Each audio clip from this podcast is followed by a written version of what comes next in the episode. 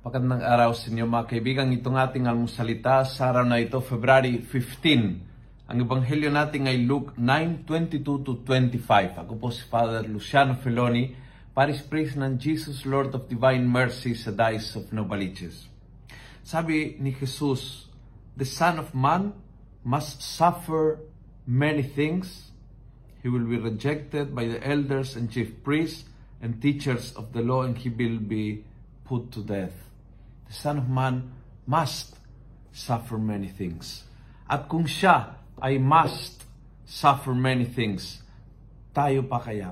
Parang baga na sa, sa mata ng Panginoong Jesus, ang suffering is not a bad word. Ang suffering ay palatandaan ng pagmamahal, palatandaan ng na haharapin anumang pagsubok at suliranin dumarating sa Kanya dahil sa pagmamahal sa ating.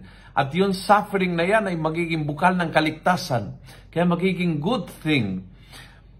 He has the capacity na gawa ni Jesus sa kanyang buhay at tinuruan tayo na gawin din natin na ma-transform ang suffering sa isang bagay na makabuluhan, makakatulong, magbibigay saysay, magbibigay bendisyon, magiging bukal ng maraming bagay. And sana ngayong kwaresma ay hanapin natin ang paraan.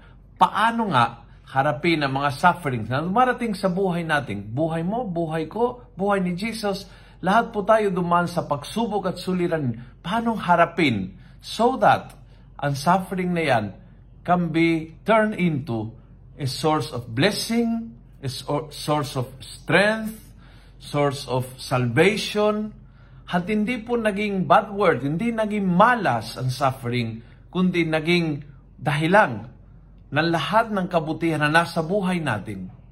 At yon ay dahil ginawa ni Jesus.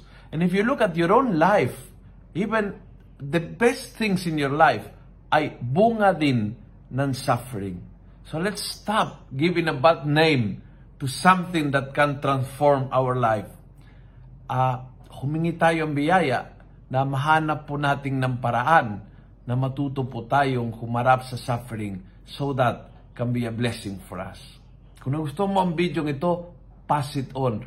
Punuin natin ang good news ang social media. Gawin natin viral, araw-araw ang salita ng Diyos. And God bless.